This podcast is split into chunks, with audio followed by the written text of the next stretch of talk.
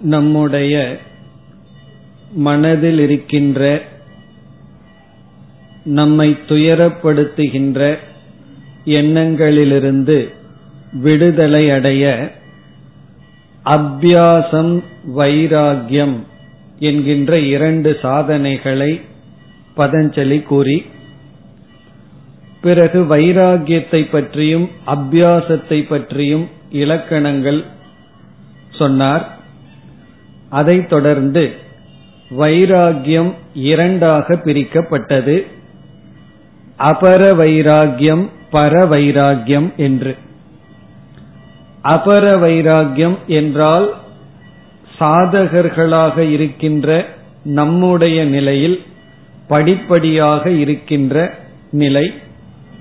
பரவைராகியம் என்றால் மோக்ஷம் என்றே கூறினார். முழுமையான வைராகியம் ஆத்ம ஞானத்தில் உதிக்கின்ற வைராகியம் பிறகு கீழான அபர வைராகியத்தினால் நம்முடைய மனதில் ஒரு அமைதி ஏற்படும். அதை சமாதி என்று கூறி அந்த சமாதி நான்கு படிகளாக இருக்கின்றன என்று பதினேழாவது சூத்திரத்தில் கூறினார். விதர்க்க விசார ஆனந்த அஸ்மிதா என்கின்ற நான்கு படிகளாக சமாதியை பற்றி பேசினார். நாம் சென்ற வகுப்பில் இந்த சமாதி என்பது மனதில் இருக்கின்ற அமைதி மனதினுடைய ஒடுக்கம் என்று பார்த்தோம். அதில் முதல் விதர்க்கம் விசாரம் என்ற இரண்டும் வெளியே உள்ள விஷயங்களை மனம் தியானிக்கும் பொழுது மனதினுடைய அமைதி பிறகு ஆனந்தம் என்று வரும்பொழுது நம்முடைய கரணத்துக்கு நம்முடைய மனம் மனதையே பார்க்கின்றது வெளி விஷயங்களை விட்டு விடுகின்றது. பிறகு அஸ்மிதா என்று வரும்பொழுது அஸ்மிதா என்று வரும்பொழுது தியானிப்பவனையே தியானித்தல். இதை வேதாந்தத்தில் அகங்கிரக உபாசனம் என்று சொல்லப்படும். இப்படி நான்கு படிகளாக சமாதி அமைந்துள்ளது. சம்பிரஜாத சமாதி என்று அழைக்கப்படுகின்றது. இது கீழான வைராகியத்தினுடைய பலன் அபர வைராகியத்தினுடைய பலன். மனம் வைராகியத்தை அடையும் பொழுது ஒரு அமைதியை அடையும் ஒருமுகப்பாட்டை அடையும். அது இவ்விதம் கூறப்பட்டது. இனி நாம் பதினெட்டாவது சூத்திரத்தை பார்க்க வேண்டும். இதுவரை நாம் ஏற்கனவே பார்த்து முடித்துள்ளோம். பதினெட்டாவது சூத்திரமானது பரவைராகியத்தினால் அடையப்படுகின்ற நிலையை குறிப்பிடுகின்றது. பதினேழாவது சூத்திரத்தில் அபர வைராகியம் சாதகர்களிடம் இருக்கின்ற வைராகியம் அதனுடைய பலனாக மனம் எப்படி குவியும்? என்று கூறப்பட்டது. இனி பர வைராகியத்தினால் கிடைக்கின்ற சமாதி இந்த சமாதிக்கு அசம்பிரஜாத சமாதி என்று பெயர். அசம்பிரஜாத சமாதி. இதற்கு முன்னாடி நம்ம நான்கு படிகளில் பார்த்த சமாதி சம்பிரஜாத சமாதி. இந்த சமாதிக்கு யோக சாஸ்திரத்தில் அசம்பிரஜாத சமாதி. இப்பொழுது நாம் சூத்திரத்தை பார்ப்போம். இது சற்று பெரிய சூத்திரம். சூத்திரமானது விராம பிரத்யய விராம பிரத்யய அபியாச பூர்வக அபியாச பூர்வக சம்ஸ்கார சேஷக சம்ஸ்கார சேஷக அந்யக. அந்யக இதுதான் சூத்திரம். விராம பிரத்யய அபியாச பூர்வக சம்ஸ்கார சேஷக அந்யக. இந்த பதினெட்டாவது சூத்திரமானது பரவைராகியத்தினுடைய பலன் அசம்பிரஜாத சமாதி என்று கூறுகின்றது அதாவது அபர வைராகியம் என்றால் சாதகர்களிடம் இருக்கின்ற வைராகியம் இந்த உலகத்தில் இருக்கின்ற தோஷங்களை எல்லாம் தெரிந்து இந்த தோஷ ஞானத்திலும் விவேகத்தினாலும் பயிற்சியினாலும் படிப்படியாக வைராகியம் வரும்பொழுது மனம் குவிகின்றது சமாதி ஏற்படுகின்றது. அந்த சமாதி நான்கு படிகளாக இருக்கின்றன என்று நாம் பார்த்து முடித்தோம். இப்பொழுது பரவைராகியம் இந்த பரவைராகியம் நமக்கு வந்துவிட்டால் மனம் முழுமையாக குவியும். நம்முடைய மனம் ஏன் சஞ்சலப்படுகின்றது? ஒன்றை செய்யலாம் அப்படின்னு நம்ம எடுத்து காரியத்தை ஆரம்பிக்கும் பொழுது ஏன் தேவையில்லாத விஷயத்துல மனம் செல்கிறதுன்னு சொன்னா நமக்கு வைராகியம் இன்மைதான் காரணம். இப்ப படிக்கலாம் அப்படின்னு புஸ்தகத்தை எடுத்து வைக்கிறோம். படிப்பை தவிர எத்தனையோ விஷயத்த மனசு நினைக்குதுன்னா அந்த நினைக்கிற விஷயத்தை சற்று ஆராய்ந்து பார்த்தால் மனம் அதில் ஈர்க்கப்படுகின்றது. அதுல எல்லாம் வைராகியம் இல்லாத காரணத்தினால். நாம விரும்பாத ஒன்ன மனசு கண்டிப்பா நினைக்காது. நாம விரும்பி நம்முடைய மனதிற்கு ஈர்க்கின்ற சக்தி வெளியிருக்கிற பொருள் இருக்கிறதுனால தான் மனம் அங்கு செல்கிறது. இங்க பர வைராகியத்துல என்ன ஆகின்றது? அனைத்து பொருள்களும் மித்யா வெறும் தோற்றம். பிரம்ம தத்துவம் ஒன்றுதான் உண்மை. நான் ஆத்மஸ்வரூபம் என்கின்ற ஆத்ம ஞானம் ஒருவனுக்கு கிடைத்து அந்த ஆத்ம ஞானத்தின் விளைவாக அனைத்து அனாத்மாவிடத்திலும் வைராகியம் ஏற்படுகின்றது. ஆத்ம ஞானத்துக்காக இருக்க வேண்டிய வைராகியம் கீழான அபர வைராகியம் ஆத்ம ஞானத்துல கிடைக்கிற வைராகியம் அது பர வைராகியம் அந்த நிலையில் என்ன ஆகுது ஆத்மாவாகிய என்னை தவிர அனைத்தும் வெறும் தோற்றங்களே என்று எந்த பொருளிடத்திலும் மனம் கவரப்படுவதில்லை. மனமானது வீழ்வதில்லை. அனைத்தும் பொய்யாகி விடுகின்றது. அப்பொழுது நம்முடைய மனம் எதனாலும் சஞ்சலப்படாமல் முழு அமைதியை அடைகின்றது. அந்த நிலைதான் அசம்பிரஜாத சமாதி. இப்ப பரவைராகியத்தினுடைய பலனாக நமக்கு கிடைக்கின்ற மன அமைதி இங்கு விளக்கப்படுகின்றது. இதை நம்ம வந்து மோக்ஷத்திற்கான விளக்கம் என்றே எடுத்துக் கொள்ளலாம். இனி சூத்திரத்திற்கு சென்று பார்ப்போம். பதஞ்சலி எப்படி கருத்தை கூறுகிறார் என்று பார்த்தால் இப்ப இந்த ஸ்லோகத்துல அசம்பிரஜாத சமாதியினுடைய சொரூபமும் பரவைராகியத்தினுடைய பலனாக வருகிறது என்ற கருத்தும் கூறப்பட்டுள்ளது. பரவைராகியத்தின் பலன் அசம்பிரஜாத சமாதி. அது எப்படி இருக்கும் என்ற விளக்கம் விளக்கப்படுகின்றது. இப்பொழுது சூத்திரத்தினுடைய முதல் சொல் விராம பிரத்யம் என்கின்ற சொல். இங்கு விராமம் அப்படிங்கிற சொல்லுக்கு பொருள் சமஸ்கிருதத்துல விராமக அப்படின்னா விடுமுறைன்னு அர்த்தம். நம்ம வந்து ஹாலிடே அப்படின்னு சொல்றோம் இல்லையா? விடுமுறைன்னு சொல்றதுக்கு சமஸ்கிருதத்துல விராமக அப்படின்னு அர்த்தம். ஆனா இந்த இடத்துல விடுமுறைன்னு அர்த்தம் அல்ல விராமம் அப்படின்னு சொன்னா நம்மை துயரப்படுத்துகின்ற எண்ணங்களினுடைய இல்லாமை அப்படின்னு அர்த்தம். இங்க விராமக அப்படின்னா சென்று விட்டது போயிடுதுன்னு அர்த்தம். என்ன போயிடுதுங்கிறத நம்ம சேர்த்திக்கணும். விற்பி நாம் அபாவக விராமக. விற்பி அப்படின்னா நம்முடைய மனதில் நம்மை தொந்தரவு செய்கின்ற நமக்கு துயரத்தை கொடுக்கின்ற எண்ணங்கள். சம்சாரமான எண்ணங்கள். அதாவது பயம் பொறாமை கோபம் இப்படிப்பட்ட எண்ணங்கள். எந்த எண்ணங்கள் நம்ம சம்சாரி ஆக்குமோ அந்த எண்ணம். அந்த எண்ணங்களினுடைய இல்லாமை அப்படின்னு அர்த்தம். மனதுல தோன்றுகின்ற எல்லா எண்ணங்களும் நம்ம கஷ்டப்படுத்துவதில்லை. எல்லா எண்ணங்களும் கஷ்டப்படுத்துவதா இருந்தா நமக்கு எண்ணமே வேண்டான்னு நம்ம வந்து தூங்கிட்டே இருக்க விரும்புவோம் இல்ல உயிரோடு இருக்கவே விரும்ப மாட்டோம். எண்ணங்கள் பல எண்ணங்கள் நமக்கு சந்தோஷத்தை கொடுக்குது. சில எண்ணங்கள் தான் நம்மை துயரப்படுத்துகின்றது. அப்படி நம்மை துயரப்படுத்துகின்ற சம்சாரியாக வைத்திருக்கின்ற எண்ணங்கள் அதனுடைய இல்லாமை. இப்ப விராமக அப்படிங்கிற சொல்லுக்கான பொருள் எண்ணங்கள் நம்மை துயரப்படுத்துகின்ற காமக்ரோதம் முதலிய எண்ணங்களினுடைய இல்லாமை அது நம்ம மனசுலயே வராம நம்ம விட்டு போயிடுதான். அதாவது அந்த எண்ணங்களுக்கு நாம விடுமுறை கொடுத்து விட்டோமா? ஹாலிடே கொடுத்துட்டோம். இனிமேல் உனக்கு வந்து டோட்டல் ஹாலிடே எல்லா நாளும் நீ என்ன விட்டு போயிரு. எங்கிட்ட வராத அப்படின்னு கொடுத்துட்டோம். அப்ப விராமம்னா விடுமுறை கொடுத்திருக்கோம். யாருக்கு விடுமுறை கொடுத்திருக்கோம்? நம்ம துயரப்படுத்துகின்ற எண்ணங்களுக்கு விடுமுறை கொடுத்து விட்டோம். சரி அப்படி கொடுப்பதற்கு காரணம் என்ன? அப்படி ஏன் நம்மால விடுமுறை கொடுக்க முடிந்தது? பயம்ங்கிற என்ன வேண்டாம் பொறாமைங்கிற என்ன வேண்டாம் கோபம்ங்கிற என்ன வேண்டாம் ஒப்பிட்டு பார்த்து துயரப்படுதல்ங்கிற என்ன வேண்டாம். இப்படிப்பட்ட எண்ணங்களை எல்லாம் நீக்குவதற்கு காரணம் என்ன? அந்த காரணம்ங்கிற அர்த்தம் தான் அடுத்த சொல் பிரத்யக. விராம பிரத்யம் இங்க பிரத்யம்னா காரணம் அர்த்தம். அதாவது நம்மை துயரப்படுத்துகின்ற எண்ணங்கள் நம்மை விட்டு செல்ல காரணம்.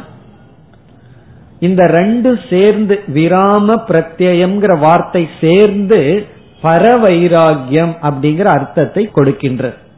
விராம பிரத்யக இஸ் ஈக்வல் டு பரவைராகியம் அதாவது பிரத்யம்னா காரணம். எதற்கு காரணம்? நம்மைய துயரப்படுத்துகின்ற எண்ணங்கள் நம்மை விட்டு விலக காரணம். அது என்ன அப்படின்னா அதுதான் பரவைராகியம். பரவைராகியம் நமக்கு வரும்பொழுது அந்த பரவைராகியம் என்ன செய்கிறது என்றால் நம்மை துயரப்படுத்துகின்ற எண்ணங்களை நம்மிடமிருந்து நீக்கி விடுகின்றது. இப்ப விராமக பிரத்யக எஸ்ய தது பரவைராகியம் எந்த ஒரு பரவைராகியமானது நமக்கு துயரத்தை கொடுக்கின்ற எண்ணங்களை நீக்குவதற்கு காரணமோ? இப்ப விராமத்துக்கு காரணமாக பிரத்யேகம்னா காரணமாக இருப்பது எதுனா பரவைராகியம் அந்த பரவைராகியம் என்ன இருக்குன்னா நம்ம இடத்துல வந்து நம்ம அந்த பரவைராகியத்திலேயே இருந்து இருந்து பழகி ஏன்னா புதுசா ஒண்ணு வந்ததுன்னா அதுல இருந்து கொஞ்சம் பழக வேண்டும். அப்பொழுதுதான் அது நம்முடைய சுவாவமாகும். அப்படி பரவைராகியம் நமக்கு கிடைச்சு அந்த பரவைராகியத்திலேயே இருந்து பழகினால் அந்த இருந்து பழகிறது தான் அடுத்த சொல் அபியாச பூர்வக அபியாசம் அப்படின்னா அதிலேயே இருந்து பழகுதல். ஒன்றை நம்ம அடைஞ்சா மட்டும் போதாது அதுல நிலைத்திருக்க வேண்டும். கொஞ்சம் அதனை நிலைப்படுத்தி கொள்ள வேண்டும். இப்ப வந்து ஒருவர் வந்து ஒரு செய்யுளோ ஸ்லோகமோ மனப்பாடம் பண்றார். மனப்பாடம் பண்ண உடனே ஒப்பிச்சிடலாம். பிறகு மீண்டும் மீண்டும் அதை மனசுல கொண்டு வந்து வைக்கலாம்னா மூணு நாளைக்கு அப்புறம் ஏதாவது ஒரு சொல் மறந்துடும் ஆனா ஒரு நாள் நான் மனப்பாடம் பண்ணி சொன்னேன்னா சொன்னோம். மனப்பாடம் பண்ணணும் ஆனா அது நிக்கல. உள்ள நிக்கணும் அப்படின்னு என்ன பண்ணணும்? மனப்பாடம் பண்ணி இருந்தாலும் அபியாசம் பண்ணி இருக்க வேண்டும். அபியாசம்னா மீண்டும் மீண்டும் அதை சொல்லி பழகி நமக்குள்ள ஆணித்தரமா பதிய வச்சிருக்க வேண்டும். அப்படி நமக்கு ஆத்ம ஞானம் வந்தாலும் பரவைராகியம் வந்தாலும் அதுல கொஞ்ச நாள் இருந்து பழகணும். அதற்கு பேர் தான் நம்ம நிதித்தியாசனம்னு சொல்றோம். அதுதான் இங்கு சொல்லப்படுகிறது அபியாச பூர்வக அபியாச பூர்வம்னா பூர்வம்னா இந்த இடத்துல உபாயம். இந்த பரவைராகியத்தின் மூலமாக அந்த பரவைராகியத்தினுடைய அபியாசத்தை உபாயமாக கொண்ட இந்த பகுதி வரைக்கும் விராம பிரத்யய அபியாச பூர்வகங்கிற வரைக்கும் அசம்பிரஜாத சமாதிக்கான சாதனை சொல்லப்படுகிறது.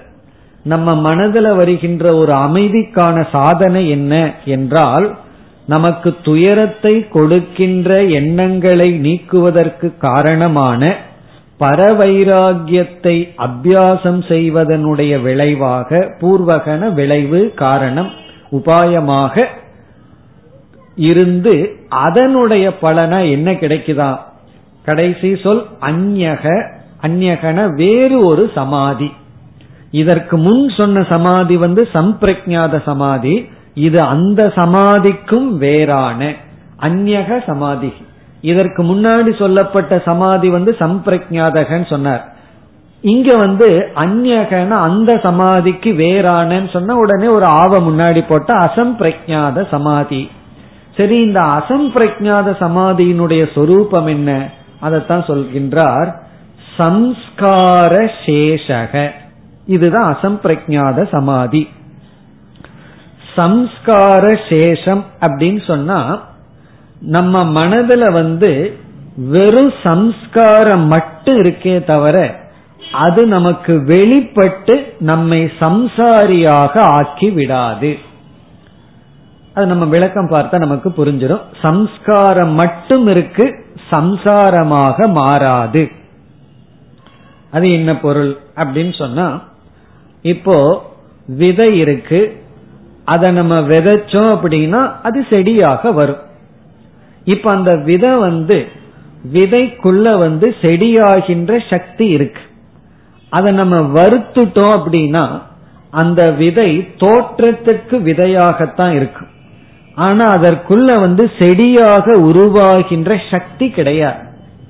அப்படி வறுக்கப்பட்ட விதை தான் இங்கு சம்ஸ்கார சேஷக அப்படின்னு சொல்லப்படுது.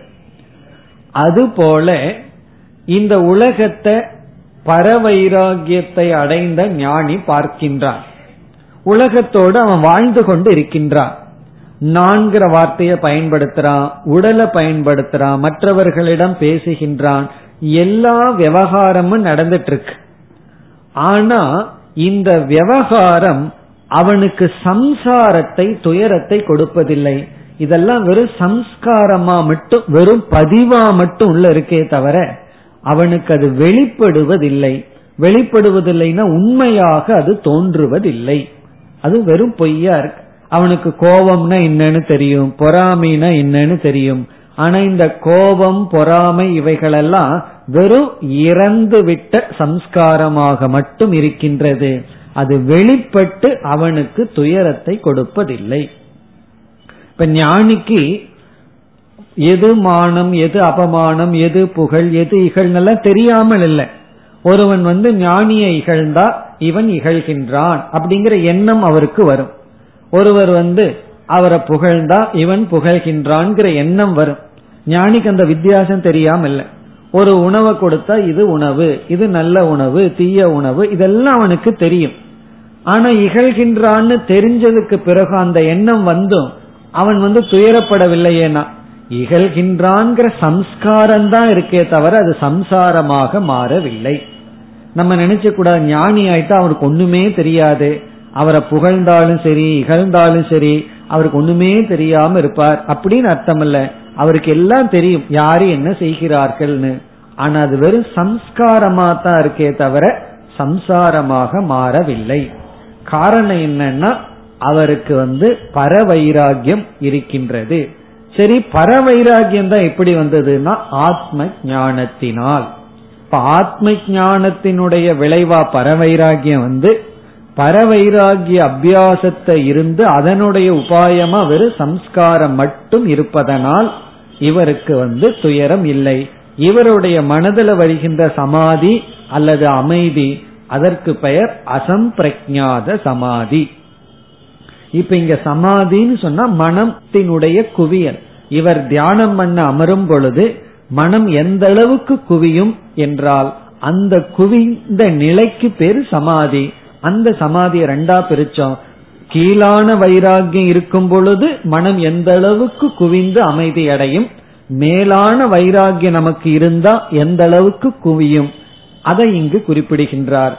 பர வைராகியத்தினுடைய பலன் மனதினுடைய குவியல் அமைதி. இப்ப இத நம்ம வேதாந்தத்துல என்ன சொல்லுவோம்? மித்தியாத்துவ நிச்சயம் அப்படின்னு சொல்லிடும் இந்த உலகத்தை மித்தியான்னு நிச்சயம் பண்றதுதான் மோக்ஷம். அதுதான் சமாதி. ஏன்னா மித்தியான்னு தெரிஞ்சதற்கு பிறகு நம்ம இந்த உலகத்தை பார்த்தும் பார்க்காதவர்கள். உலகத்தை பார்த்துட்டு தான் இருக்கோம் ஆனா பார்க்கல என்ன? இது பொய் என்று நமக்கு விளங்குகின்றது. இப்ப விதையை உதாரணமா எடுத்துக்கலாம். அல்லது வந்து நமக்கு சாதாரணமா பேசிட்டு இருக்கோம் எல்லாம் பண்ணிட்டு இருக்கோம் இதில் இருக்கின்ற உயிரோட்டம் கிடையாது. சத்தியத்துவம் கிடையாது. இது உண்மை என்கின்ற புத்தி கிடையாது. எப்படி பெரியவர்கள் வந்து குழந்தையுடன் விளையாடி கொண்டிருக்கும் பொழுது அந்த விளையாட்டை வந்து பெரியவர்கள் குழந்தைய விட நல்லா விளையாடுவார்கள். ஏன்னா அந்த விளையாட்டு உண்மை அல்லன்னு தெரியும். குழந்தைக்கு வந்து அந்த விளையாட்டுல வெற்றி தோல்வி வந்ததுன்னா அது பாதிக்கும். ஆனா பெரியவர்களுக்கு வந்து பாதிக்காது. ஏன்னா அது பொய்ன்னு தெரியும். பொய்ன்னு தெரிஞ்சா ஒழுங்கா விளையாட மாட்டார்களான்னு அதுவும் கிடையாது. நன்கு அதுல ஈடுபடுத்தி கொள்ள முடியும். அதே போல ஞானி தன்னுடைய வாழ்க்கையே ஒரு விளையாட்டு போல அவன் பார்த்து கொண்டிருக்கின்றான். ஆனால் பாதிப்பதில்லை. அதுதான் சம்ஸ்கார சேஷக. இப்ப சம்ஸ்காரம் மட்டும் இருக்கு. சம்ஸ்காரம் செயலாக வெளிப்பட்டு அவனை சம்சாரி ஆக்குவதில்லை. இப்ப இந்த பதினெட்டாவது சூத்திரத்துல சமாதிங்கிற ஒரு கருத்தை சொன்னார் பதஞ்சலி. அதாவது நம்ம ஆத்ம ஞானத்துக்கே போக வேண்டாம். ஒருவன் வைராகியத்தோட இருக்கும் பொழுது அவன் மனதை ஒருமுகப்படுத்தினா அந்த வைராகியம் வந்து அபர வைராகியமா இருக்கும் பொழுது நான்கு படிகள்ல அவனுக்கு மனம் ஒடுங்கி சமாதி அவஸ்தை ஏற்படும் மன அமைதி கிடைக்கும்னு சொன்னார். அது வந்து ஃபர்ஸ்ட் ஸ்டேஜ் பிறகு பர வைராகியம் வரணும்னா நம்ம ஆத்ம ஞானத்துக்கு போய்தான் ஆகணும். ஆத்ம ஞானத்தை அடைஞ்சு அதனால வர்ற வைராகியம் பர வைராகியம் அந்த வைராகியத்தை உடையவர்கள் விவகாரம் பண்ணிட்டு இருக்கும் போது அசம்சாரியா ஜீவன் முக்தனா இருப்பார்கள். அவர்களுடைய தியான காலத்தில் மனம் ஒடுங்கி இருக்கும் பொழுது அந்த மன ஒடுக்கத்துக்கு அசம்பிரஜாத சமாதின்னு பேரு. அது வந்து வெறும் சம்ஸ்காரத்துடன் மட்டும் அவர்கள் இருப்பார்கள். அவர்கள் தியானிக்கும் பொழுது தியானத்திற்குரிய விஷயம் ஞானம். ஞானத்துலதான் அவர்கள் இருப்பார்கள். ஞானத்தையே அவர்கள் மனதில் வைத்து அந்த சர்வாத்ம பாவத்தில் இருப்பார்கள். என்று அபியாசத்தினுடைய லட்சணம் அதைத் தொடர்ந்து வைராகியத்தினுடைய லட்சணம் வைராகியத்தின் பல படிகள் வைராகியத்தினுடைய பலன் சமாதி. இதுவரைக்கும் சொன்னார். இனி நாம் அடுத்த பத்தொன்பதாவது சூத்திரத்திற்கு செல்லலாம். இப்ப இந்த சூத்திரத்தை நம்ம பார்த்து முடித்துள்ளோம். இந்த பதினெட்டாவது சூத்திரத்தை பார்த்தோம்னா விராம பிரத்யய அபியாச பூர்வகங்கிறது சாதனையை குறிக்கின்றது. அதாவது பரவைராகியத்தை சம்ஸ்கார சேஷகங்கிறது சமாதியை குறிக்கின்றது. அந்நகங்கிறது அசம்பிரஜாத சமாதி. இனி பத்தொன்பதாவது சூத்திரம். இப்ப இந்த சூத்திரத்தில் சமாதியை இரண்டாக பிரித்து பிறகு விசாரத்தை மேற்கொள்கின்றார். மீண்டும் சமாதியை பற்றிய கருத்து. முதல்ல சூத்திரம் என்னன்னு இப்பொழுது பார்ப்போம். இந்த சூத்திரமானது பவ பிரத்யக முதல் சொல் பவ பிரத்யக விதேக பிரகிருதி லயானாம். விதேக பிரகிருதி லயானாம் இதுதான் சூத்திரம்.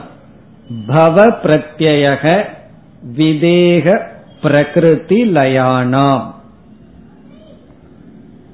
இப்ப இந்த சூத்திரத்துல என்ன சொல்ற என்று இப்பொழுது பார்ப்போம். நாம் தியானம் என்கின்ற ஒரு பயிற்சியை மேற்கொண்டு அந்த பயிற்சியில தொடர்ந்து இருந்தால் தியானத்தினுடைய முடிவாக நமக்கு கிடைக்கின்ற முழு மன அமைதிக்கு பெயர் சமாதி. வேற எந்த எண்ண ஓட்டமும் வராம நாம எதை தியானிக்க எடுத்து கொண்டமோ அதிலேயே மனம் ஒன்றி விட்டால் அந்த ஒன்றிய நிலைக்கு பெயர் சமாதி. தமிழ்ல சமாதிக்கு வேற அர்த்தம் எல்லாம் இருக்கு இறந்ததுக்கு அப்புறம் நம்ம வைக்கிற இடத்துக்கு பேர் சமாதி. அது இங்க அர்த்தம் அல்ல.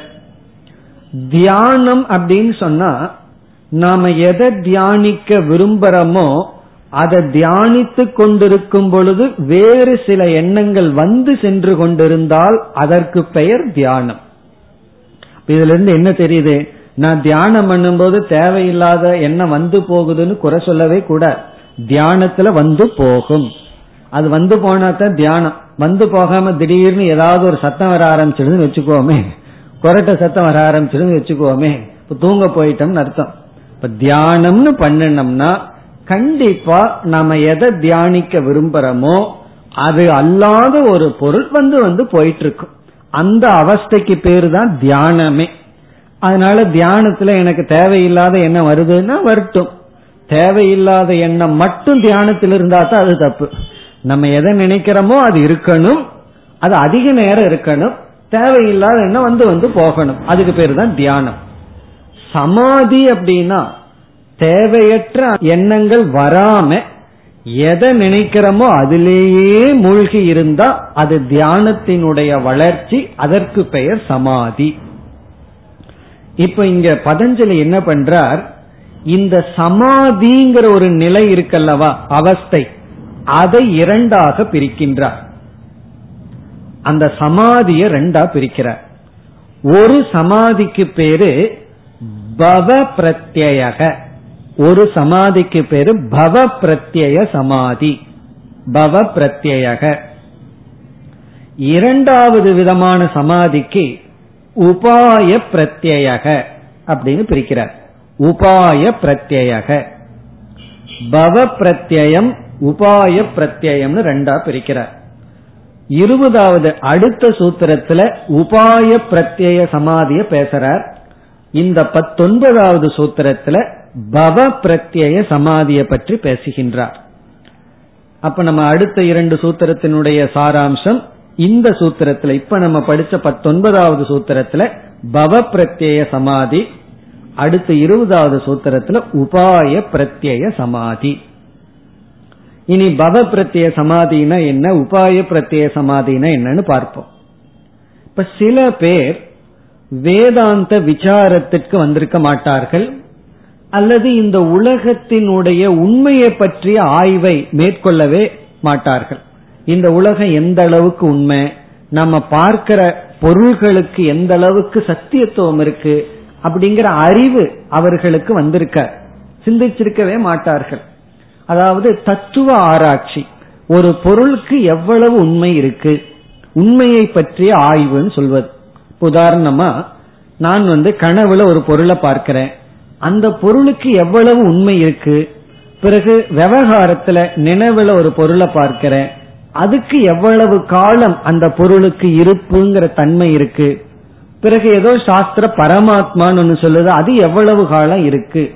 இப்படியெல்லாம் ஒரு பொருளினுடைய இருக்கின்ற தன்மை இருக்கின்ற சக்தி. பிறகு நானே உன்னை கற்பனை பண்ணிட்டா அது எவ்வளவு நேரத்துக்கு இருக்கு? உண்மையிலேயே ஒரு பொருள் இருந்தா அது எவ்வளவு காலத்துக்கு இருக்கு? நம்ம பார்க்கிற பொருளுக்கு எவ்வளவு தூரம் இருக்கின்ற சக்தி இருக்கு? இப்படிப்பட்ட ஆராய்ச்சி தான் தத்துவ விசாரம்னு சொல்ற சில பேர் இந்த விசாரத்திற்கே வந்திருக்க மாட்டார்கள்.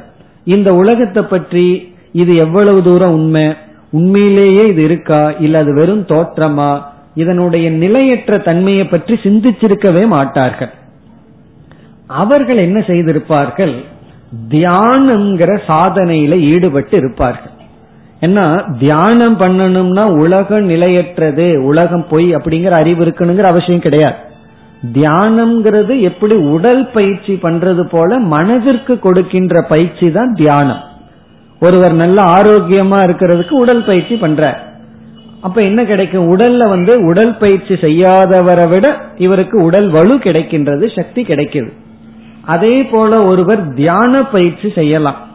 அந்த தியான பயிற்சி செய்தா அவர் மனம் நன்கு கூடும். நல்ல மனது வந்து அவருக்கு கூடும். சில சித்திகள் எல்லாம் கூட அவருக்கு கிடைக்கும்.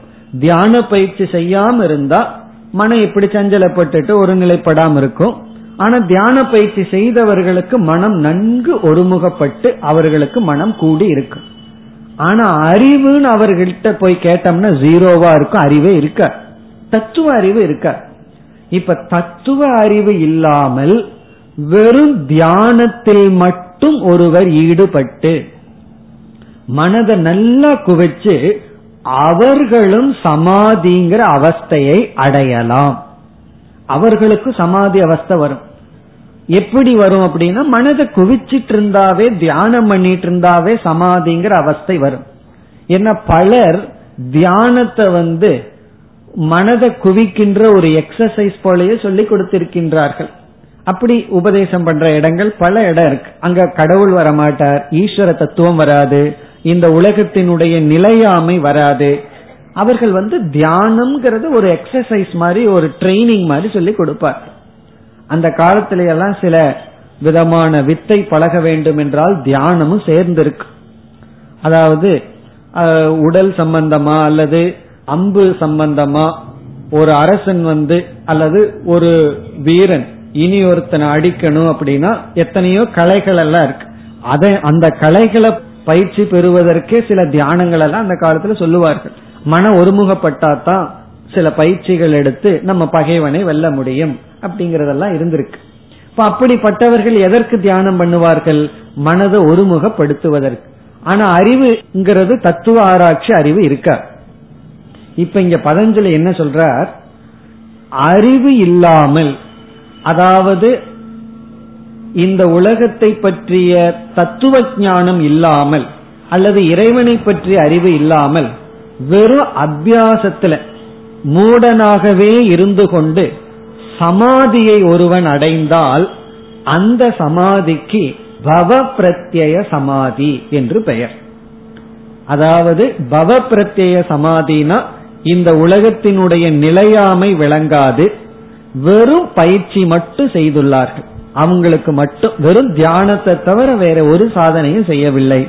அவர்களுக்கு கிடைக்கின்ற சமாதிக்கு பேரு பவ பிரத்யய சமாதி. பவ பிரத்யய சமாதி என்பது அஜானிகளினால் அடையப்படுகின்ற ஒரு விதமான சமாதி. சில பேர்த்துக்கு பார்த்தா சில சக்தி சில ஸ்கில் வந்து பிறப்பிலிருந்தே இருக்கும். நம்ம எல்லாம் படிச்சிருப்போம். ஏழு வயசு எட்டு வயசு ஆயிருக்கும் அல்லது ஒன்பது பத்து வயசு ஆயிருக்கும் முழு பகவத்கீதையை மனப்பாடமா ஒப்பிப்பான் அல்லது பெரிய பெரிய கணக்கெல்லாம் போடுவான் அதெல்லாம் சாதாரணமா நடக்கக்கூடிய விஷயம் அல்ல அது வந்து பிறப்பிலிருந்தே சில சக்திகள் சிலருக்கு வந்திருக்கும். பிறகு தசாவதானி இப்படி எல்லாம் நம்ம கேள்விப்பட்டிருப்போம். எத்தனையோ விஷயங்களை வந்து ஞாபகம் வச்சிருப்பார். நம்மளால ரெண்டு விஷயத்த ஒழுங்கா ஞாபகம் வச்சுக்க முடியறதில்லை. இதெல்லாம் எப்படி என்றால் பிறப்பிலிருந்தே வருவது. அப்படி பிறப்பிலிருந்தே வருகின்ற ஒரு விதமான மன குவியல் சமாதியத்தான் இங்கு பவ பிரத்யேக சமாதி என்று அழைக்கின்றார். இப்ப இந்த சமாதி யாருக்கு வரும் என்றுதான் இந்த சூத்திரத்தில் உபதேசம் செய்துள்ளார். பவ பிரத்ய சமாதி என்று ஒரு சமாதி இருக்கு. இந்த சமாதி வர்றதுக்கு வைராகியம் இருக்கணுங்கிற அவசியம் இல்லை. உலகத்தினுடைய நிலையாமையை பற்றி அறிவு வேணுங்கிற அவசியம் இல்லை. அல்லது சரியான முயற்சி பண்ணியிருக்கணுங்கிற அவசியம் இல்லை. ஜஸ்ட் ஒரு பிராக்டிஸ் தியானம்ங்கிற ஒரு பிராக்டிஸ் பண்ணியிருக்கணும். அல்லது பூர்வ ஜென்மத்தினுடைய துணை இருக்க வேண்டும் சம்ஸ்காரம் இருக்க வேண்டும். அவர்களுக்கு பவ பிரத்ய சமாதி வரும். அப்படி யாருக்கு இந்த சமாதி வரும்? அதுதான் இந்த சூத்திரத்தில் சொல்லப்பட்டுள்ளது. பவ பிரத்யேய சமாதியினுடைய விளக்கம் வரவில்லை. பவ பிரத்யேயம்ங்கிற சமாதியானது யாருக்கு கிடைக்கும்? அதுதான் சூத்திரத்துல சொல்லி இருக்கின்றார் இரண்டு பேர்த்துக்கு கிடைக்கும்னு இங்க சூத்திரத்துல சொல்லப்பட்டுள்ளது. ஒன்று தேவர்களுக்கு கிடைக்கின்ற சமாதி. இந்த இந்திரன் வாயு அக்னி தேவன் சொல்லி மனிதர்கள் எப்படி ஒரு இனமோ அப்படி தேவதைகள் எல்லாம் ஒரு இனமாக ஒரு ஜீவராசிகள். அந்த தேவர்களுக்கு கிடைக்கின்ற சமாதி இந்த சமாதி என்று சொல்லப்படுகிறது. அதனாலதான் சாஸ்திரத்துல தேவர்களை காட்டிலும் மனிதர்களை உயர்ந்து சொல்கிறார்கள். ஏன்னா தேவர்கள் எப்பொழுதுமே இந்திரிய சுகத்துல இருந்து கொண்டு இருப்பார்கள். அவர்களுக்கும் கூட மோட்சம் கிடைக்கிறது கஷ்டம். மனுஷனுக்கு கிடைக்கிறதுக்கு வாய்ப்பு அதிகமாக உள்ளது. அப்படி தேவர்கள் தியானம் செய்யும் பொழுது அவர்களுக்கு கிடைக்கின்ற சமாதி பவ பிரத்ய சமாதி. பிறகு பூலோகத்துல வெறும் ஜடமான இந்த ஒரு பிரகிருத்தியை எடுத்துக்கொண்டு உலகத்தை எடுத்துக்கொண்டு ஜட தத்துவத்தை இவர்கள் தியானித்து தியானித்து மனம் கூடினால் அவர்களுக்கும் இந்த சமாதி கூடும். அப்ப பவ பிரத்திய சமாதிங்கிறது பூலோகத்துல இருக்கின்ற ஜடமான ஏதோ ஒரு பொருளை எடுத்துட்டு தியானிக்கின்ற மனிதர்களுக்கும் தேவர்களுக்கும் கைகூடும். அதுதான் இந்த சூத்திரத்துல சொல்லி இருக்கின்றார். இப்பொழுது சூத்திரத்தை பார்த்தோம்னா பவ பிரத்யக அதாவது பவ அப்படிங்கிற சொல்லுக்கு சம்சாரம் அவித்யா அப்படின்னு அர்த்தம். பவ பிரத்யேகங்கிற இடத்துல பவகங்கிறதுக்கு சம்சாரம் அல்லது அவித்யா. பிரத்யம்னா காரணம் அர்த்தம். அவித்யையே காரணமாக கொண்ட சமாதி அப்படின்னு அர்த்தம். அறியாமையை மூலமாக கொண்ட சமாதி.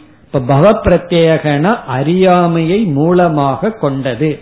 பவகன அவித்யா அஜானம் பிரத்யேன ஹேது. இப்ப எந்த ஒரு சமாதிக்கு மூலம் அறியாமை? என்ன நம்ம அறியாமையிலையும் எதையும் வேண்டான்னு கண்ண மூடி உட்கார்ந்துட்டு இருக்கலாம். ஒண்ணுமே வேண்டான்னு அறியாமையிலையும் கண்ணை மூடலாம் அல்லது எல்லாத்தையும் தெரிஞ்சு வேண்டான்னு கண்ணை மூடலாம் அப்படி அறியாமையினால ஒருவன் மனதை குவிச்சு உள்ள போறான்னு சொன்னா அந்த சமாதிக்கு பேரு பவ பிரத்ய சமாதி. இப்படிப்பட்ட பவ பிரத்யக யாருக்கு கைகூடும்? அடுத்த சொல் விதேக பிரகிருதி லயானாம். இப்ப விதேக அப்படின்னு ஒரு சொல் இருக்கு. இந்த சொல் தேவர்களை குறிக்கின்றது. விதேக அப்படிங்கிறது தேவர்களுக்கான இனி ஒரு பெயர். என்ன விதேகம்னா அவர்களுக்கு நம்மைய போல ஸ்தூல சரீரம் கிடையாது. அவர்கள் சூக்மமாகவே சஞ்சரித்து கொண்டு இருப்பவர்கள் இப்ப விதேக அப்படின்னா ஸ்தூல சரீரம் இல்லாமல் அவர்களுக்கென்று ஒரு விதமான சூக்மமான சரீரம் இருக்கு. அந்த சரீரத்தில் அபிமானம் கொண்டு இருக்கின்ற ஒரு விதமான ஜீவராசிகள். இப்ப இந்த பூலோகத்துல எத்தனையோ ஜீவராசிகள் இருக்கிறார்கள். நம்ம மனிதர்கள் வந்து மற்ற ஜீவராசிகளை விட சக்தி அதிகம் வாய்ந்தவர்கள். இப்ப யானை அவ்வளவு பெருசா இருந்தாலும் நம்ம அது மேல அமர்ந்து கொண்டு இருக்கோம் காரணம் என்ன? அதை விட அறிவு நமக்கு அதிகமா இருக்கு. இப்ப மற்ற கிருமிகள் எல்லாம் இருக்கு பூச்சி புழுவெல்லாம் இருக்கு. அதையெல்லாம் நம்ம ஆண்டு கொண்டு இருக்கின்றோம். வேணும்னா அழிக்கிறோம். சில பூச்சிகளை வளர்க்கிறோம். சிலதை வந்து அழிக்கின்றோம். இதுக்கெல்லாம் சக்தி நமக்கு இருக்கிறது போல தேவர்களும் ஒரு ஜீவராசிகள் அவர்களுக்கும் மனிதன காட்டில் அதிக சக்தி இருக்கு. ஆனாலும் அவர்களுக்கு ஒரு சமாதி வந்தாலும் கூட அறிவில்லாம சமாதி வந்தால் அந்த சமாதி பவ பிரத்யேக சமாதி.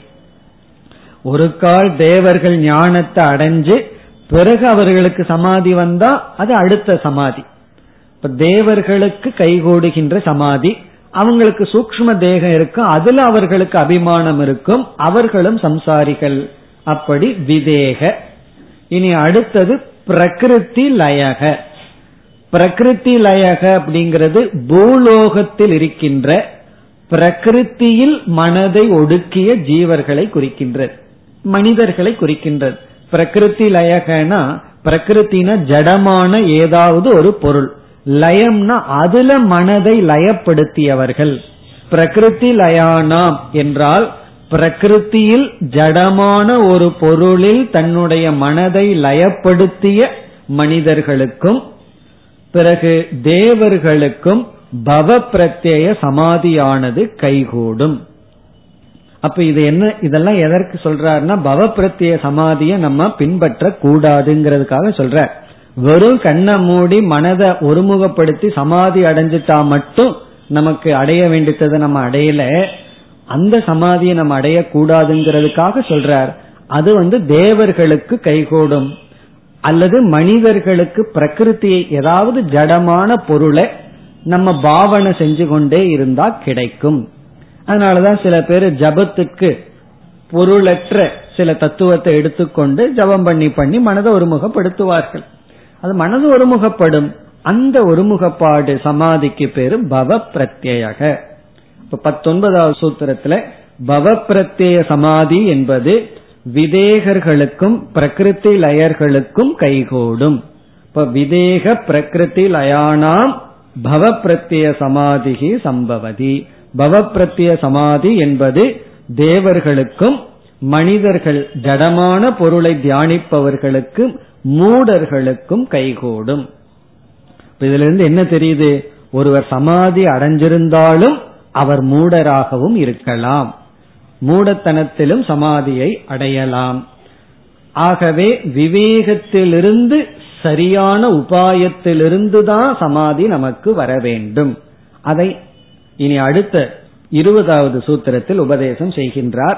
இனி அடுத்த சமாதி உபாய பிரத்யேய சமாதி. இதைத்தான் நம்ம அடைய வேண்டும் அப்படின்னு பதஞ்சலி குறிப்பிடுகின்றார். உபாய பிரத்யேய சமாதி அப்படின்னு சொன்னா முறையான உபாயத்தின் மூலமாக முறையான மார்க்கத்தின் மூலமாக வரவேண்டிய சமாதி. உடனே நமக்கு ஒரு சந்தேகம் வரும். அப்படின்னா என்னென்ன உபாயத்தை பின்பற்றி உபாயம்னா சரியான மார்க்கம். என்னென்ன வழிய பின்பற்றி சமாதியை நம்ம அடையணும்? அந்த உபாயங்களை வரிசையாக கூறி அப்படிப்பட்ட சமாதி தான் உபாய பிரத்யேக சமாதி. அது முமுட்சுக்களுக்கும் அல்லது அறிவுடையவர்களுக்கும் கைகூடுகின்ற சமாதி என்று சொல்கின்றார். இப்பொழுது நம்ம இந்த இருபதாவது சூத்திரத்தை பார்ப்போம். இந்த சூத்திரத்துல வரிசையாக உபாயங்கள் சொல்லப்பட்டு இப்படிப்பட்ட உபாயத்தின் மூலமா கிடைக்கிற சமாதி வந்து பவப்பிரத்திய சமாதி இல்லாத முமுட்சுக்களுக்கு கிடைக்கின்ற சமாதி. இப்ப சூத்திரத்தை பார்ப்போம். சூத்திரமானது ஸ்ரத்தா. முதல் சொல் ஸ்ரத்தா. இரண்டாவது வீரிய. ஸ்ரத்தா வீரிய. ஸ்மிருதி. அடுத்த சொல் ஸ்மிருதி.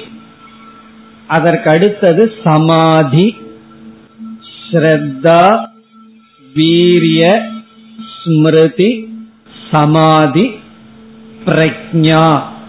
அதற்கு அடுத்த சொல் பிரக்ஞா. பூர்வகக பூர்வகக. இதெல்லாம் சேர்ந்து ஒரு சொல். ஸ்ரத்தா வீரிய ஸ்மிருதி சமாதி பிரக்ஞா பூர்வகக.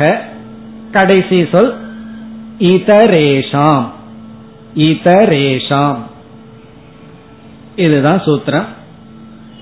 இதரேஷாம்ங்கிற கடைசி சொல் என்ன சொல்லுதுன்னா மற்றவர்களுக்கு. இதரேஷான்னா பவப்பிரத்திய சமாதியை விட்டுட்டு ஒழுங்கா இருக்கின்ற முமுட்சுக்களுக்கு. மற்றவர்களுக்கு இதரேஷாம் இதரேஷாம்னா பிரகிருதி லயம் அல்லது தேவர்கள் இவர்களுக்கு வேறான சாதகர்களுக்கு அர்த்தம். சாதகர்களுக்கு பூர்வக அப்படின்னு சொன்ன இப்படிப்பட்ட சாதனையிலிருந்து கிடைக்கின்ற சமாதி.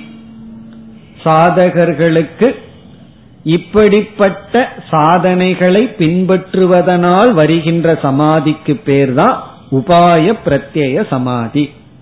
இங்க பிரத்யேயம்னாலும் காரணம்னு அர்த்தம். உபாயம்னா முறையான உபாயத்தை கையாளுவதன் மூலமாக கிடைக்கின்ற சமாதி. இனி இங்க என்னென்ன உபாயத்தை சொல்லியிருக்காருன்னு வரிசையா பார்ப்போம். முதல் சொல் முதல் உபாயம். ஸ்ரத்தா. ஸ்ரத்தை தான் முதல் உபாயமாக இங்கு சொல்லப்படுகிறது. ஸ்ரத்த ரொம்ப முக்கியம். அதாவது சாஸ்திரத்துல ஈஸ்வரனிடத்தில் ஸ்ரத்தா. இங்க வந்து விளக்காசிரியர் சொல்றார் ஸ்ரத்தா மாதா அப்படின்னு சொல்ற ஸ்ரத்த வந்து ஒரு தாய்க்கு சமமா. ஒரு குழந்தையினுடைய வளர்ச்சிக்கு தாயினுடைய பங்கு தான் மிக மிக முக்கியம்னு சொல்லி மனோதத்துவ நிபுணர்கள் சொல்கிறார்கள். நம்மளும் வாழ்க்கையில பார்க்கிறோம். தாய் நல்லா இருந்தா குழந்தை வந்து ஓரளவு நன்கு வரும். ஒரு குழந்தையினுடைய மன வளர்ச்சிக்கு தாய் எப்படி காரணமோ அப்படி யோகியினுடைய மன வளர்ச்சிக்கு தாயினுடைய ஸ்தானத்துல இருப்பது ஸ்ரத்தா. ஒரு விளக்காசிரியர் நல்லா எழுதுறார். சா மாதா யோகினம் பாதி. அதாவது ஸ்ரத்தா தாயை போல யோகியை காப்பாற்றுகின்றது. ஒரு யோகியை காப்பாற்றுவதே ஸ்ரத்த வேணாம். எதுல ஸ்ரத்தை அப்படின்னு சொன்னா சாஸ்திரத்துல ஸ்ரத்தை. பிறகு வந்து நாம மேற்கொள்கின்ற சாதனையில நம்பிக்கை. சில பேர் ஸ்ரத்த இல்லாம சாதனையை செய்து கொண்டு இருப்பார்கள். செஞ்சிட்டு இருக்கேன் வருதா இல்லையான்னு பார்ப்போம் அப்படின்னு சொல்லி. டாக்டர் மருந்து கொடுத்திருப்பார் நம்பிக்கையே இருக்காது. இந்த மருந்து எனக்கு நோயை நீக்கும்னு நம்பிக்கையில ஏதோ கொடுக்கிறார் சாப்பிட்டு பார்ப்போம் அப்படின்னு செய்வோம். சிலது ஸ்ரத்தையுடன் செய்வோம். அப்படி ஸ்ரத்தையுடன் சாஸ்திரத்துல பிறகு ஈஸ்வரனிடத்தில் நம்மிடத்தில் நாம் செய்கின்ற சாதனை இடத்தில் இருந்தால் அந்த ஸ்ரத்தையுடன் செய்தல். அதான் ஸ்ரத்தா. பிறகு இரண்டாவது வீரியம். வீரியம் அப்படிங்கறதனுடைய பொருள் நம்ம வந்து எதை எந்த தத்துவத்தை சிந்திக்கின்றோமோ அந்த தத்துவத்தை தொடர்ந்து சிந்திக்கின்ற திறன். தத்துவத்தை தொடர்ந்து சிந்திக்கின்ற திறன். அதுக்கு பேரு வீரியம். வீரியம்னா சக்தி. தொடர்கின்ற சக்தி. இதற்கு விளக்கம் கொடுக்கையில் என்ன சொல்கிறார்கள்? ஸ்ரத்தையினுடைய பலன் வீரியம் என்று சொல்கிறார்கள். நமக்கு ஸ்ரத்தை இருந்தா தான் தொடர்ந்து தத்துவத்தை சிந்திக்க முடியும். இங்க வீரியம்ங்கிறதுக்கு தாரணா அப்படின்னு பொருள் சொல்கிறார்கள். தாரணா அப்படின்னா தொடர்ந்து சிந்தித்தல். தத்துவ விஷயே தாரணா.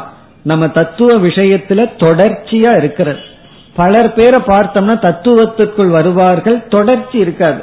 போயிருவார்கள். அப்புறம் திடீர்னு கொஞ்சம் வருஷம் ஆகும் மறுபடியும் உள்ள வர்றது அப்புறம் கொஞ்ச நாள் போயிடுறது. அப்படி தொடர்ச்சி இல்லாமல் போகிவிடும். அப்படி இல்லாமல் தொடர்தல்.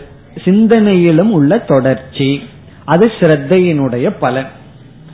இங்க சொல்கின்ற ஒவ்வொரு வார்த்தைக்கு டிக்ஷனரியில வேற அர்த்தம் பதஞ்சலி கிட்ட வேற அர்த்தம். அதனாலதான் நம்ம வந்து இதெல்லாம் நம்ம முறையா படிக்கணும்னு சொல்றது. வீரியம்னு நீங்க சமஸ்கிருத டிக்ஷனரி எடுத்து படித்தா வேற அர்த்தம்.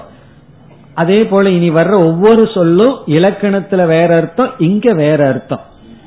இனி அடுத்த சொல் ஸ்மிருதி. இங்க ஸ்மிருதிங்கிற சொல்லுக்கு தியானம் என்று பொருள். தத்துவ தியானம். தத்துவத்தை தியானித்தல். இங்க வந்து ஜடமான பிரகிருத்திய தியானிக்கிறதல்ல. நம்ம எந்த விஷயத்த புரிஞ்சோமோ அந்த தத்துவத்தை ஈஸ்வரனையோ அல்லது பிரம்ம தத்துவத்தையோ அல்லது உலகினுடைய அனித்தியத்துவத்தையோ தியானித்தல். அது வந்து வீரியத்தினுடைய பலன். அதாவது தத்துவத்துல தொடர்ச்சி இருந்தா தியானம் நமக்கு அடுத்தது கைகூடும். நம்ம சாதனையில் இருக்கிற தொடர்ச்சி வீரியம் சாதனைக்குள்ள செல்வதற்கு காரணம் ஸ்ரத்தா. ஸ்ரத்தை வந்து நம்ம சாதகனாக்கி உள்ள தள்ளுது. அதுல தொடர்ந்து இருக்க வைக்கிறது வீரியம். அந்த வீரியத்தினுடைய பலன் ஸ்மிருதி. அடுத்தது வந்து ஸ்மிருதி. இனி ஸ்மிருதியினுடைய பலன் என்ன? அடுத்தது வந்து சமாதி. இங்க இருக்கின்ற நான்காவது சொல் சமாதி. இங்க சமாதி அப்படின்னா நாம எதை தியானிக்கின்றோமோ அதை நம் வசமாக்கி விடுதல் அதை உணர்தல். தத்துவ சாட்சா்காரம் அப்படின்னு சொல்லப்படுகிறது. தத்துவத்தை உணர்தல்.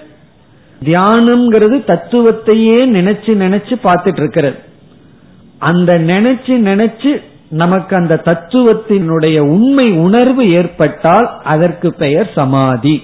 இந்த இடத்துல. இப்ப இந்த இடத்துல வந்து மனம் தத்துவத்தையே உணர்ந்திருத்தல். அதற்கு அடுத்தது பிரக்ஞா. பிரக்ஞா அப்படின்னா ஞானம். கடைசியா நமக்கு வந்து ஆத்ம ஞானம் ஞானம். அபரோக்ஷ ஞானம்னு சொல்லப்படுகிறது. அபரோக்ஷ ஞானம். தெளிவான அறிவு. நமக்கு பல சமயம் ஞானம் இருக்கு அதுல ஒரு தெளிவில்லாம இருக்கு. பனி மூடியது போல இருக்கு. அப்படி இல்லாம தெளிவான ஞானம். பூர்வக அப்படின்னா இப்படிப்பட்ட சாதனைகளினால் கிடைக்கின்ற சமாதி அப்படின்னு அர்த்தம். இப்படிப்பட்ட படிப்படியா இருக்கின்ற சாதனைகள்னால நமக்கு மனம் குவிந்தால் அந்த சமாதி தான் உபாய பிரத்யய சமாதி. உபாய பிரத்திய சமாதி. நமக்கு மனம் எப்படி குவியணும்? வெறும் மனசு குவிஞ்சிட்டா மட்டும் போதாது. மனம் எப்படி குவியணுங்கிறது ரொம்ப முக்கியம். ஜடமான ஜட சமாதின்னு சொல்வார்கள் தமிழ்ல. இதுக்கு முன்னாடி பார்த்த சமாதியை ஜட சமாதி அறிவில்லாம வெறும் பிராக்டிஸ் தியானம் பண்ணி பண்ணி ஒரு விதமான மனசுக்கு வர்ற ஒருமுகப்பாடு. அது வேண்டாம். பிறகு இந்த சாதனைகள் மூலமாக நமக்கு சமாதி மன ஒருமுகப்பாடு வர வேண்டும். அந்த சாதனை என்ன? ஸ்ரத்தா வீரியம் ஸ்மிருதி சமாதி. இங்கேயும் சமாதிங்கிற வார்த்தை வருது. ஆனா அர்த்தம் வேற. பிரக்ஞா பூர்வ கக பூர்வ ககன இப்படிப்பட்ட சாதனையை முன்னிட்டு வருகின்ற சமாதியானது உபாய பிரத்ய சமாதி. அது யாருக்கு? இதரேஷாம். பவ பிரத்ய சமாதி இல்லாத மூக்ஷுக்களுக்கு சாதகர்களுக்கு கிடைக்கும். இப்ப இந்த ரெண்டு சூத்திரத்துல என்ன செய்தார்? சமாதியை மீண்டும் இரண்டா பிரிச்சு வெறும் ஜட சமாதி நமக்கு வேண்டாம் மனதை ஒருமுகப்படுத்தினா மட்டும் போதாது அந்த ஒருமுகம் எப்படி ஆகணும் அப்படின்னா முறையாக சாஸ்திரத்துல ஸ்ரத்த வந்து தத்துவத்திற்குள் சென்று தத்துவ ரீதியான சமாதி வர வேண்டும் அப்படின்னு சொன்னார். இப்ப இத கேட்ட உடனே நம்ம மனசுல என்ன தோன்றும்? இப்ப எவ்வளவு குயிக்கா இந்த சமாதியை நம்ம அடையலாம்? எவ்வளவு சீக்கிரம் இது நமக்கு கிடைக்கும்? அப்படிங்கிற ஒரு ஆர்வம் நம்ம மனசுல தோன்றும். இப்ப ஏதாவது ஒன்னு ஆரம்பிச்சோம்னா அடுத்த கேள்வி எவ்வளவு சீக்கிரம் எனக்கு கிடைக்கும்? எல்லாத்துக்குமே குயிக்கா கிடைக்கணும்னு ஆசை. அதனாலதான் பாருங்க எல்லாத்துலயுமே இந்த இன்ஸ்டன்ட் ஒண்ணு வந்திருக்கு. குயிக்கா வந்துடணும் குயிக்கா சமையல் நடக்கணும் குயிக்கா கிடைச்சிடணும்னு சொல்லி.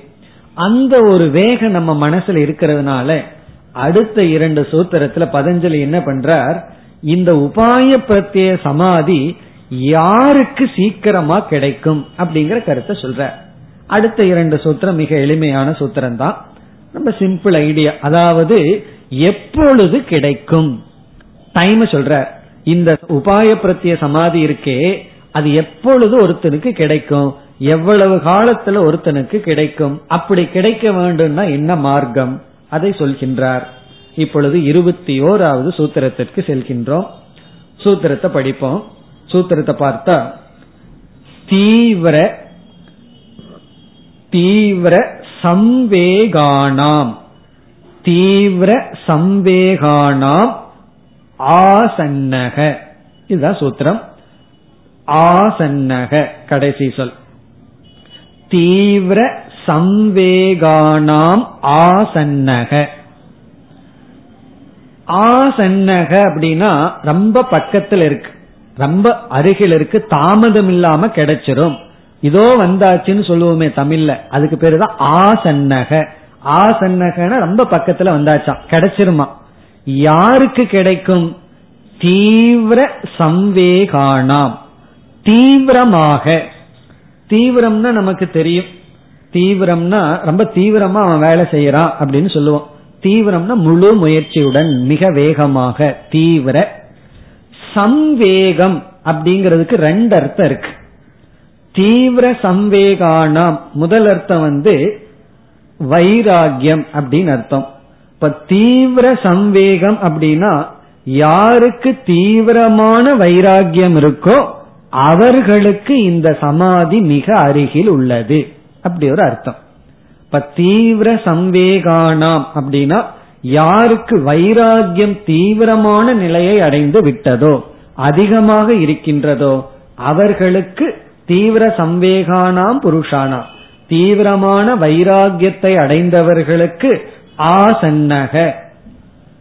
ஆசன்னகன இதற்கு முன்னாடி கூறிய உபாய பிரத்ய சமாதி முன்னாடி இருக்கு. ஆசன்னகன முன்னாடி இருக்கு. உன் கை முன்னாடி இருக்கு. ரொம்ப பக்கத்துல வந்தாச்சுன்னு அர்த்தம். யாருக்கு? வைராகியம் யாருக்கு தீவிரமாக இருக்கின்றதோ. இனி இந்த சம்வேகம்ங்கிறதுக்கு இரண்டாவது பொருள் இதற்கு முன்னாடி சில உபாயங்களை எல்லாம் பார்த்தோம் அல்லவா அதாவது ஸ்ரத்தா வீரியம் சமாதி பிரக்ஞா இப்படிப்பட்ட உபாயங்கள் அல்லது சாதனைகள். எத்தனையோ சாதனைகளை நம்ம படிக்கிறோம்.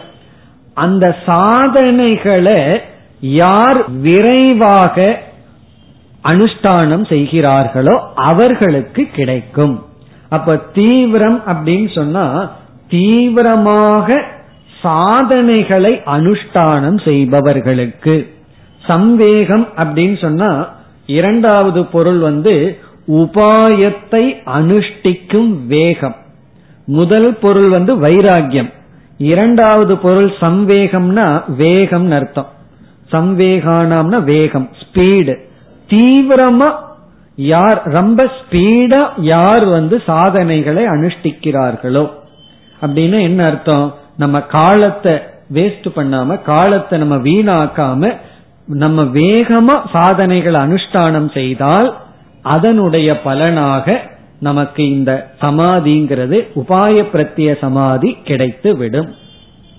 உபாய பிரத்திய சமாதினா நம்ம என்ன புரிஞ்சுக்கோம் முழுமையான மன அமைதி முழுமையா மன ஒடுங்குதல் என்று இங்கு யாருக்கு கிடைக்கும்னா வைராகியம் யாருக்கு இருக்கோ பிறகு யார் வேகமாக தொடர்ந்து இந்த சாதனைகளில் ஈடுபடுவார்களோ அவர்களுக்கு கிடைக்கும் என்று இதில் கூறியுள்ளார்.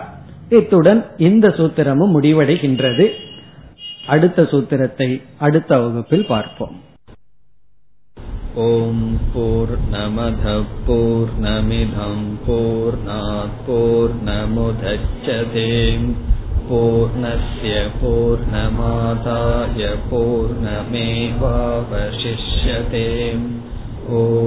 சாந்தே பூர்ணய